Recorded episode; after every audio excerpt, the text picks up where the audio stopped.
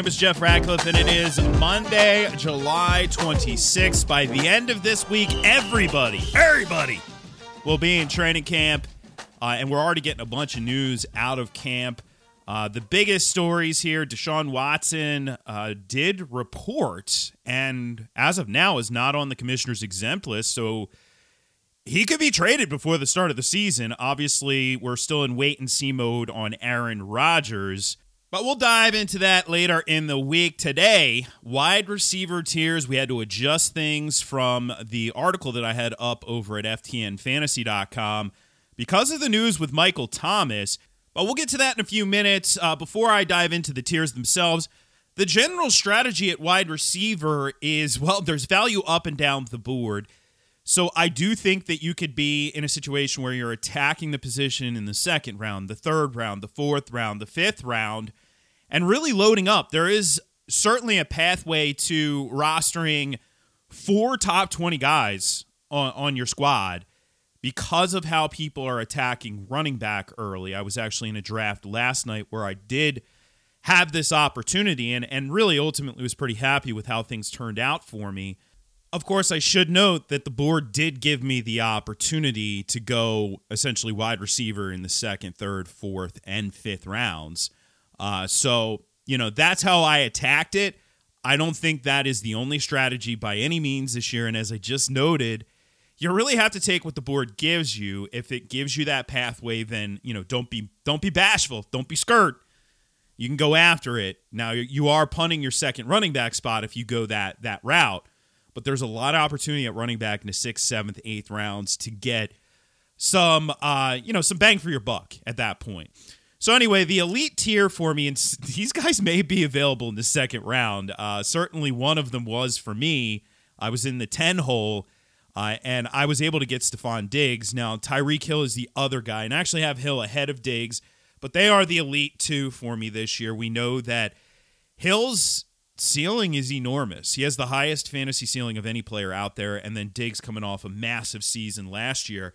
Now, you'll note I don't have Davante Adams in this tier. He would be in this tier if we had clarity, but as of right now, we still don't have that clarity on Aaron Rodgers. So he's in a tier by himself. If Adams does not have Rodgers, he is a back end wide receiver one with a lot of volatility. He could still be pretty solid with Jordan Love. We saw him do it with Brett Hundley, but it it takes a majority of the wind out of his sails. So if Rodgers is in camp and Rodgers is good to go, Adams is back to number one for me. If Rodgers is not, he slides he slides back. Uh, next tier for me, I subdivide into two groups 3A, 3B. 3A is wide receiver ones with high floors DeAndre Hopkins, Calvin Ridley, Keenan Allen, Allen Robinson.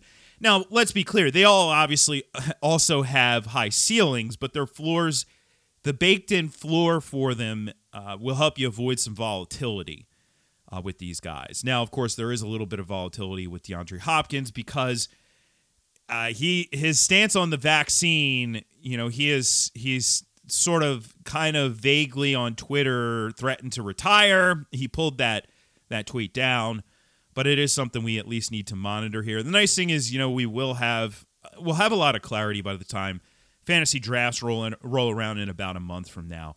Uh, the other group, wide receiver ones with high ceilings: DK Metcalf, Justin Jefferson, AJ Brown, Terry McLaurin, and Amari Cooper. Now, this group again, high ceilings with these guys, but more volatility for a variety of reasons. And I did throw Amari Cooper in there. I have him ahead of CeeDee Lamb. I know some people have it the other way around, but Cooper is still the number one. He is banged up. He's on the pup list heading, you know, with camp opening up here for the Cowboys.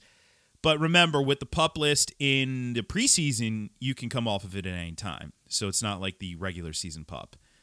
Uh, then my next tier, so I, I did subdivide four as well, 4A and 4B. 4A is your, your risk reward wide receiver twos. So Mike Evans, CeeDee Lamb, DJ Moore, Diontae Johnson, Kenny Golladay, Brandon Aiyuk, and Ja'Marr Chase. This group, uh, certainly a lot more volatility, but any of these guys could finish as top 12 options. Would not surprise me in the least. You do have some interesting sort of committee situations for some of them, Mike Evans. Uh, you know, is is he is he that much ahead of Chris Godwin in the target pecking order? No, and maybe sometimes he isn't ahead of him. CeeDee Lamb, same thing with Amari Cooper. Can DJ Moore be good in September? Uh, he has yet to do that in his career. Johnson figures to see a lot of targets, but low ADOT targets. Golladay, can he stay healthy? What about Daniel Jones? Brandon Aiyuk is in a bit of a timeshare as well with Deebo Samuel, and then Ja'Marr Chase timeshare with Tee Higgins and uh, and Boyd as well. Uh, the second group here is wide receiver twos with high floors. We got Bobby Woods, Chris Godwin, Julio Jones, Cooper Kupp, and Adam Thielen. Not the sexiest here, but honestly, I, I think Robert Woods is really appealing. He continues to to to hang around on the board maybe a little bit too long, but any of these guys, they come in with the, that nice high weekly floor. Probably a, a bunch of them, if not all of them, will be solid values on draft day. You're not going to get, hey, nice pick, bro, with any of them, but uh, you know you will get some value here. Uh, tier five, I did subdivide into two groups as well upside city and no upside city. So here's your upside guys Tee Higgins, Tyler Lockett, Chase Claypool, DJ Chark, Courtland Sutton, Odell Beckham, Curtis Samuel, Jerry Jeudy, Deebo Samuel, Robbie Anderson, Will Fuller, and Michael Thomas. With this group, there is lots of upside, but there is also plenty of volatility. But these are the guys who I would want to go after in the middle rounds. Now, Thomas is here. Uh, he looks like he's going to miss September. Maybe the worst case scenario is late October is when he'd return. So you're drafting him knowing you're not going to have him in the beginning of the season. And maybe you could stash him on an IR spot, but if not, you're eating up a bench spot with Michael Thomas. So a little bit of volatility, obviously, there. Uh, let's do this. Let's take a quick break, and then after the break, I'll break down the no upside guys, and then tier 6A is opportunity knocks. That's right after the break.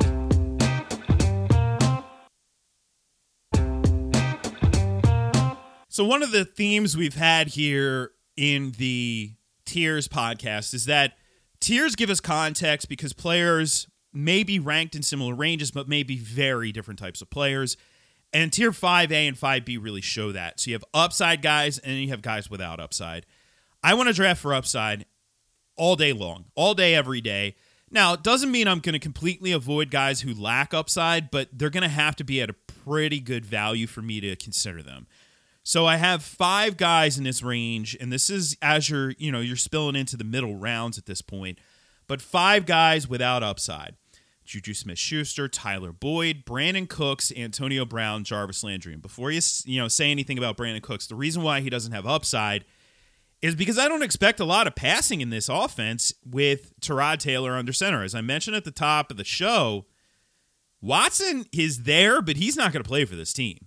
And we now know the asking price, three first round picks and potentially some players, is uh, what the Texans are looking to get uh, in exchange for Watson. So anyway, no upside there uh, with these guys. So they, I, would need to get them at a good value, or else I'm not going to go after them.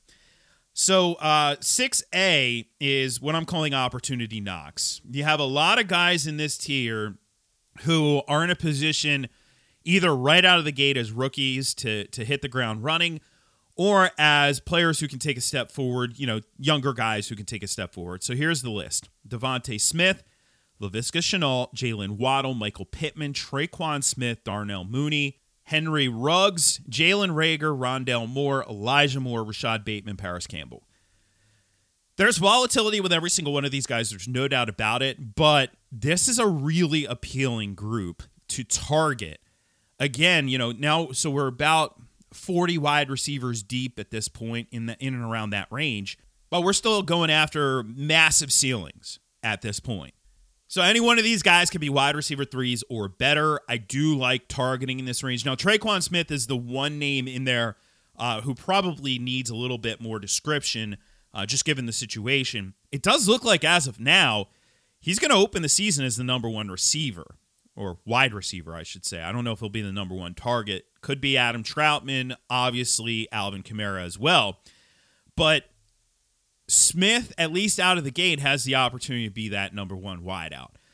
Now, of course, we could see all of those targets go away once Michael Thomas returns. So that is something you have to take on board with Smith. He may look a lot like a lot better of a fantasy option early in the season than he will end up being once Smith get once uh, Thomas gets back. That is. Uh, 6B for me, some targets that I'm going after in the late rounds, and then 6C is uh, late round avoids. Now, obviously, I'm prioritizing the opportunity knocks guys, but the late round targets Michael Gallup, Corey Davis, Mike Williams, DeVante Parker, Marquise Brown, Marvin Jones. These are all uh, ceiling plays, basically. Gallup, he is the number three receiver there, but it is a souped up offense and he has a high ceiling. Davis could be the number one guy for the Jets. Mike Williams, can he get on the same page with Justin Herbert? High ceiling there. Parker, maybe not as high of a ceiling from a yardage standpoint, but he does have definite touchdown potential in that offense. Marquise Brown, obviously, we know the high ceiling there. And Marvin Jones' touchdown potential as well. I would much rather go after these guys than the guys in 6C. So I'm calling them late round avoids. I don't really have a must avoid player or anything like that. I don't believe in that philosophy. Instead, I, what I want to do is I don't want to reach for any player. I want to draft players at appropriate values based on my board. And that means that there are some guys who are going to be lower on my board who I'm not going to go after. Or there are going to be guys who don't offer high ceilings in the late rounds who I'm just not going to consider. And that's this group. I don't want to go after this group.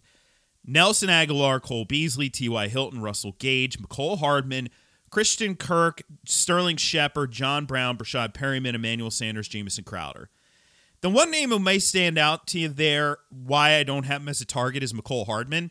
Now, I have talked about this many times before, but here's my take on Hardman. Hardman is as athletic as they come, one of the fastest guys on any football field he ever steps on, of course. But he came into the league very green, and I don't think he has quite rounded into form just yet as a true NFL wide receiver. Last year, when given the opportunity to put him on the field when Sammy Watkins was hurt, the team instead, Andy Reid instead went with Demarcus Robinson and Byron Pringle ahead of Mecole Hardman. Hardman's role as a gadget guy really didn't change despite the opportunity. So I still have a question as to whether or not he's going to get that opportunity this year. Now, he does have major boomer bust potential, but he's not a guy who I'm going to be targeting in the late rounds this year. I'm just not going to go after him.